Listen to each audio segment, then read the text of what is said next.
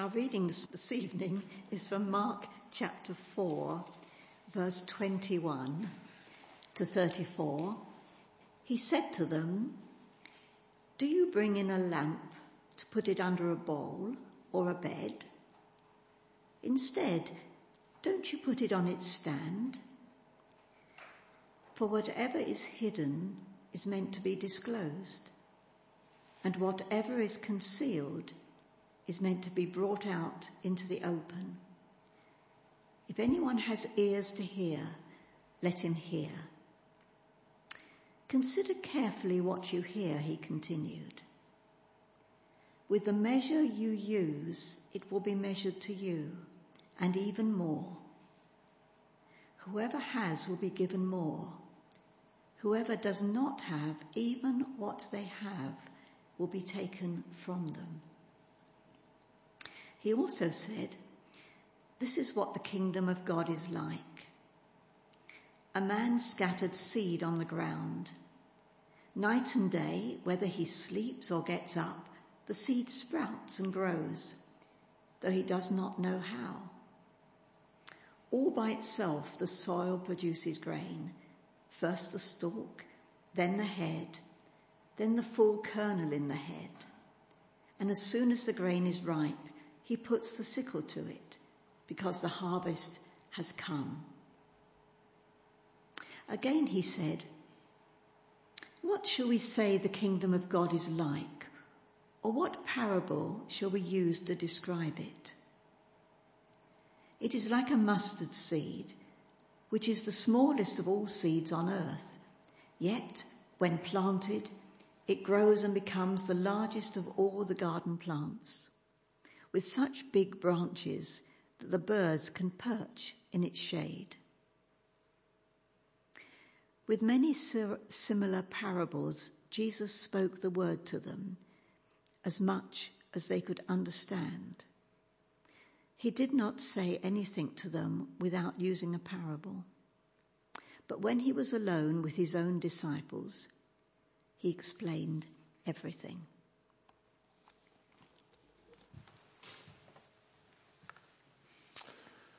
Thank you, Jill.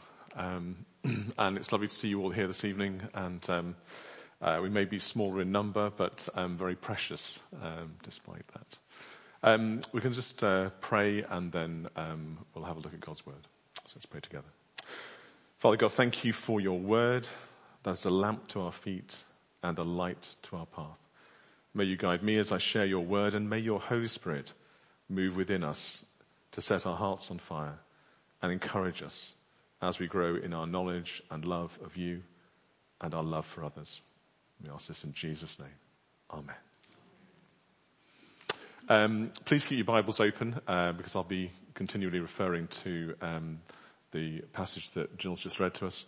Um, so this evening we're going to look at those three parables, um, three parables which uh, in Mark which uh, follow on from the parable of the sower that Colin spoke to us on a couple of weeks ago. Um, three parables which you probably feel are, are very familiar. Uh, certainly when I looked at them, I thought, well, these are very, three very familiar parables to me. But actually, the more that I kind of looked into them and more I prayed about them, and, and, and uh, the more I kind of found that there was more to unpack perhaps than, than I uh, appreciated. So I hope that you find that also this evening. Um, what are parables? They're, they're uh, simple, practical stories that illustrate uh, significant spiritual truths. Uh, and Jesus used stories that would have made perfect sense uh, to his listeners because uh, they were based on everyday things that they were very familiar with. Um, but uh, what was interesting, and what I found quite interesting, is the fact that although they would have identified with the stories that Jesus told them, actually the significant spiritual truths that they illustrate were not necessarily as obvious to the crowds as we might sometimes think. Um, and it's interesting, isn't it? As we saw in the story of the sower, uh, Jesus said to his disciples, uh, "Don't you understand this parable?" And again, in this passage tonight, it talks about the fact in verse 34. It says, "We did not say anything to them without using a parable, but when he was alone with his own disciples, he explained everything." Um, I don't know whether you've played that game. Um, Who am I? That's the game where somebody sticks a post-it note on your forehead and they write a, the name of a famous person on it, and you have to guess who that is. And you ask questions, and they can only give yes and no answers. Um, so it might be, um, you know, you ask a question, you say, "Is it a woman?" They go, "Yes, it's a woman." Um, is it a sports person? Yes, it's a sports person. Um, is it a sport that involves a ball? And you go, "Yes, it's a sport that involves a ball." Is it tennis? Is it a tennis player? Yes, it's a famous tennis player you get to that point and you'd probably lose me because I'm not actually that familiar with many famous lady tennis players. Um, but the point is that, you know, it, what those people, what you're seeking to do is you're seeking to find the answer. And I think in, in um, when Jesus was talking to uh, the crowds in parables, um, he, um, you know, he was talking to them as much as they could understand, and we heard about that in the, in the reading this evening. So the crowd saw the miracles. Um, they heard Jesus speaking with authority. This was a different teacher to one that they, they, they normally heard the teachers of the law. Um, they were listening to the stories of what the kingdom of God was like. And many of them will have been anxious to learn more. So they will have come back time and again to try and understand, you know, this is, this, this person's different. He's talking about the kingdom of God. He's talking about the fact it's drawing near. I want to learn more about it. Of course, others might have thought, I don't know what he's talking about, and they may not have come back. But as we've seen from the Bible, uh, the crowds that Jesus drew were in their thousands. So people really wanted to hear about the Word of God. Um, I just want to um, look at um, just a few um, just a few references in Mark to uh, to the kingdom of God, um, because they came along and said, "Who's this Jesus? What's this kingdom of God?" This is just a few verses that, that come from Mark. It's not all of the, the references to the kingdom of God, and there are many, many within the Bible as a whole, but just a few of them. So in Mark 1, verses 14 to 15, after John was put in prison, Jesus went into Galilee proclaiming the good news of God. The time has come, he said. The kingdom of God has come near. Repent and believe the good news. So Jesus was coming to proclaim the kingdom of God had come near. In Mark 4:11, he told his disciples, "The secret of the kingdom of God has been given to you, but to those on the outside, everything is said in parables." Isn't it interesting how Jesus wanted the disciples to understand what he was talking about? So he took them aside and he explained everything so that they understood. But for the crowds, there was still that sort of sense of, I haven't quite got it. If the disciples didn't get it, the crowds were still trying to work out what it meant. They understood perhaps a little bit, but not fully what it meant. And then in tonight's passage uh, in Mark 4:26, he said to them, "This is what the kingdom of God is like." And then in verse 30, again he said, "What shall we say the kingdom of God is like, or what parable shall we use to describe it?"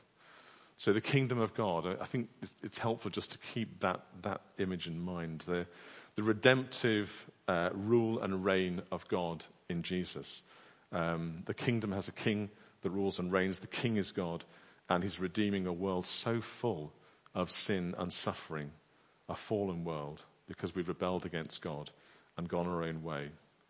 It's separated us from God. But the good news, and it's good news for, for all of us, the good news is that God did not leave us in that state, but sent Jesus to die for us upon the cross. Um, having set the scene, I'm just going to um, uh, we'll have a look at the passage this evening. I'm going to look at it under three headings. Um, first of all, humbly and eagerly receive God's word, and then confidently and patiently trust God's work and sow the seed in others' lives. So we'll just start humbly and eagerly receive God's word. So in verses 21 and 22, uh, Jesus said, Do you bring a lamp to put it under a bowl or a bed? Instead, don't you put it on a stand? For whatever is hidden is meant to be disclosed, and whatever is concealed is meant to be brought into the open. So, I mean, it, it's, it's a good picture, isn't it? What is the point of having a light and stick it under a bed or under a bowl? I mean, under a bowl, you probably can't see any of that light. Under the bed, very little of it. Instead, the purpose of that light is to light things up as much as possible. Uh, sorry, this is a bit of a small picture, if you can sort of see it, but it's, it's probably a football match. Um, and um, what they've got here, obviously, is they've got the floodlights. Um, Quite often, sporting events have to be to go on in the evening. It's dark.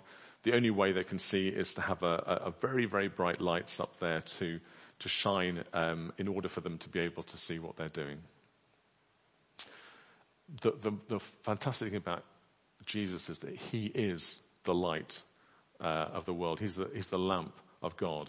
In John 8:12 it says Jesus uh, said, "I am the light of the world. Whoever follows me will never walk in darkness, but will have the light of life." Uh, and as Jesus followers, we too are the light, and we're expected to carry on the work that Jesus started. In Matthew 5:14, Jesus said, "You are the you are the light of the world." He was talking about about the people, uh, the disciples, and us. You are the light of the world. In verse 16, he said, "In the same way, let your light shine before men, they may see your good deeds and praise your Father in heaven." We too are the light of the world. And although Jesus came and fulfilled his mission, he expects us, his followers, to carry on his work. Um, it goes on then to say, I mean, just looking at for, for whatever is hidden is meant to be disclosed and whatever is concealed is meant to be brought into the open. What I loved was that sense of, um, we had it with the parable of the sower, that sense of that mystery, God's, that secret. Um, so um, that hidden, the kingdom of God has drawn near and it's going to be revealed. It's going to be revealed to the crowds ultimately. It's going to be revealed to the disciples and it's going to be revealed to us. You hide something in order to reveal it. Whether it's a Christmas present, you hide it before Christmas, but you bring it out on Christmas Day? Whether it's an engagement ring that you hide because you don't want your future, fi- future wife or fiance to know that you've got it, but then you reveal it when you ask them to marry you. Um, or the surprise birthday party where, you know, you know nothing about it and then suddenly the thing that was hidden is revealed. All, re- all hidden, but with the purpose of being revealed. And the amazing love of God in sending Jesus to live a sinless life on earth in order to pay the ultimate sacrifice on the cross as our substitute so that we can be forgiven and reconciled to God. That was hidden. And yet Jesus, in dying upon the cross, revealed the purpose through that. Uh, the disciples didn't understand until Jesus' resurrection, but it was always destined to be revealed. And aren't we so fortunate that we have the Bible, that we can read about the fact that you know, we can read the, the, parables, we can read the explanation of the parables, we can read the context in which they were said and what Jesus did, and we have the whole of Scripture to be able to help us to understand what it all means. Um, it goes on to say in verse 23, if anyone has ears to hear, let them hear you, you've probably done this yourselves when you can't quite hear what people are saying and you, you cup your hands behind your ears because actually that makes quite a big difference in terms of being able to listen to things. Um, if you have ears to ear, hear, then, then, then let the, you know, anyone who has ears to hear, let them hear. Um, we need to pay attention to what we're hearing because our life depends on it. And the lives of those that we talk to depend on hearing it. Jesus has come to um, shine a light into a sinful world if you would just listen. So entry into the kingdom of God is through hearing and having heard, believing. I kind of um, think about, imagine you were in complete darkness and somebody said to you, I've got a light, I can help to show you the way. And you go, no, no, no, no, no, I don't want your light, I want to figure it out for myself. And I think that's the, the way of the world for so many people. They don't want that light. They want to figure it out for themselves, but they, they can't do it on their own. And once we humbly receive that light, Jesus says, I have more for you. But if you reject the word, your destiny is darkness. In verses 24 and 25, Jesus says, Consider carefully what you hear. Or in Matthew, it says, Consider carefully how you listen. With the measure you use, it will be measured to you, and even more. Whoever has will be given more Whoever does not have, even what they have will be taken from them. The more that we take on board the truth of God's word now, the more that we'll receive in the future. In other words, the more that we read the word and the more that we receive good teaching on the word, live out the word, share the word, the more we'll understand and receive God's blessing. For those who neglect or squander what is given to them, the good news and the blessing they received, in other words, fail to read the word, study and apply it, they will become impoverished and lose even what they have. I'm sure that you've experienced that the more that we seek God, the more we hear. The more that we hear, the more that we desire to hear, the more that we understand what we hear, the more that we're blessed and are a blessing to others. So let's be hungry and eager for more of God and His Word and spend time meditating on it. Um, I want to look at um, the next um, parable, confidently and patiently trust God's work. In, um, in verses uh, 26 29, uh, Jesus says, uh, This is what the kingdom of God is like. A man scatters seed on the ground night and day, whether he sleeps or gets up. The seed sprouts and grows, though he does not know how. All by itself, the soil produces grain, first the stalk, then the head, and the full kernel of the head. As soon as the grain is ripe, he puts the sickle to it, because the harvest has come. The disciples may have been, I don't know, they may have been somewhat discouraged when they heard the parable of the sower and the seed because, um, you know, they realized that the condition of the ground was so significant in terms of, you know, whether people heard the word and whether they believed in it. Um, but Jesus reminds them that another factor is taking place, uh, and he uses farming as an illustration. The reason for the limitation of the farmer's control is a hidden power at work in the process of gestation and crop bearing. All by itself, the soil produces grain. There is power for new life and growth without human assistance. I mean, we shouldn't uh, judge uh, just by what's observable. I mean, this, not, i can't tell whether this field has just been planted with, with, with seed or not, but, but I mean, you wouldn't expect to kind of see it planted with seed and then come back a week or two later and see a, a field full of grain. Um, we shouldn't judge by what's necessarily just on the surface because um, there's a hidden energy at work below the surface as the gospel message is preached and enacted. So the reference actually in this parable is, is very much around the harvest, uh, the coming judgment of the world. The fact that on the final day, of God's judgment on the nations, there will be a harvest. But it starts with a seed. God's word is scattered but the earth produces by itself. God's word is planted and it does miraculous work all by itself. That's not to say that we don't have a role to play. Uh, but sometimes we mistakenly think that, you know, it's all down to us. Uh, but it's not. Sometimes we get frustrated that those people that we're praying for um, don't seem to be coming to know Jesus, don't seem to be um, perhaps growing. Um, Sometimes we're frustrated on ourselves because we want to grow in our knowledge and love of God. We want to mature as Christians, and sometimes we get frustrated because perhaps that's not happening as quickly as we like. But we need to confidently and patiently trust that God's word is working in the lives of others and in our lives, helping us to grow, ready for the harvest, growing in our knowledge and love of God, and handing over those parts of our lives that we've been holding back for ourselves recognizing what it means to serve and growing in confidence and sharing the good news of Jesus with others. So in our lives as we grow as Christians, change sometimes happens quickly, sometimes slowly. But when we meditate on God's word, it does miraculous things in our hearts and in our minds. So let's confidently and patiently trust God's work. So in the final parable tonight, um, we heard about the mustard seed. So Jesus said, What should we say the kingdom of God is like? Or what parable shall we use to describe it? It's like a mustard seed, which is the smallest of all seeds on earth. Yet when planted, it grows and becomes the largest of all garden plants, with such big branches that the birds can perch in its shade. We know that the, we've often heard about the mustard seed being one of the smallest seeds. And um, I quite, please ignore the faith that is small as mustard seed is true, but the, the reason for showing you that, that, that image tonight is just to show you how small that mustard seed is when you're holding it between your fingers. We know how small it is, and yet we also know how big it can grow. Um, you know, it, from very, very small seed, it can grow to something really big. Now, I mean, this was another encouragement for the disciples because from small beginnings, the kingdom of God was going to be huge. Um, the disciples may have been tempted to think, well, you know, already they may have been tempted to think, well, the task is pretty hopeless. We've got all the religious leaders against us. They're all trying to trip Jesus up. You know, our families and friends don't understand why we're following Jesus and what's going on. Um, you know, what kind of a challenge have we got ahead of us? And yet, there is that knowledge that actually the kingdom of God is going to grow hugely.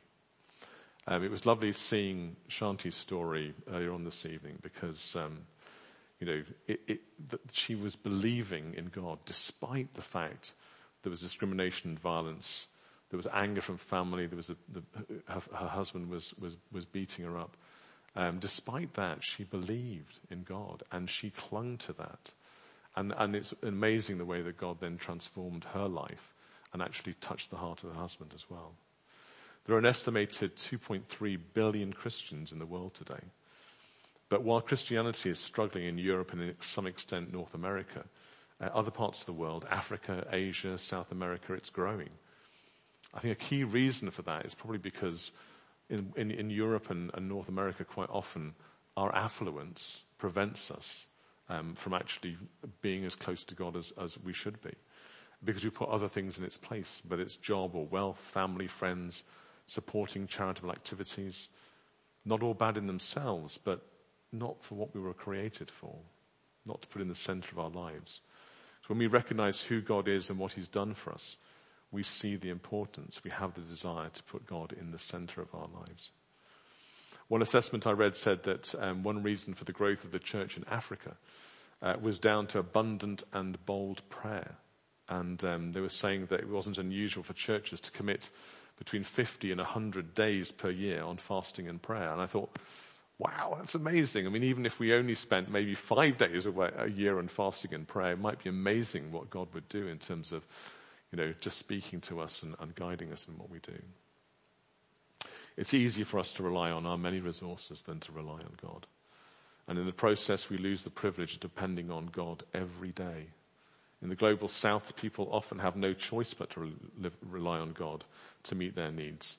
So we need to recognize the importance of being dependent on God for everything. And we're called to share the word, the good news about what God has done through Jesus.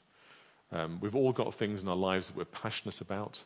Um, quite often, you know, they're families or hobbies, sports cars, um, or camper vans in the case of my wife. Um, and, and, you know, but we need to be as excited about some of those things, uh, about God as some of those other things. Um, so, you know, so that we share them with a passion, with a, just a, an interest that, that people sort of say, well, tell me, tell me more. Um, we can share our, our, our, our um, faith in so many ways. Um, this is just a, just a picture of people sitting down having coffee together. Uh, Jill shared with us um, a couple of weeks ago about the work that she's doing in Spectrum um, and, and the way in which that's an opportunity through art to reach out to people who don't know Jesus and to share something of, of the faith that those who are running it have. Uh, and there are many other things that the church is doing, and many ministries in LCBC reaching out to people. Um, but we too can use opportunities to speak to our friends, our neighbours, our work colleagues, uh, and uh, those that we are we're painting with, those we're playing table tennis with, those that we're uh, just meeting for coffee and cake, um, planting seeds. Because it's, it's not up to us, it's up to the Holy Spirit to convict them, but it's up to us to share with them the faith that we have.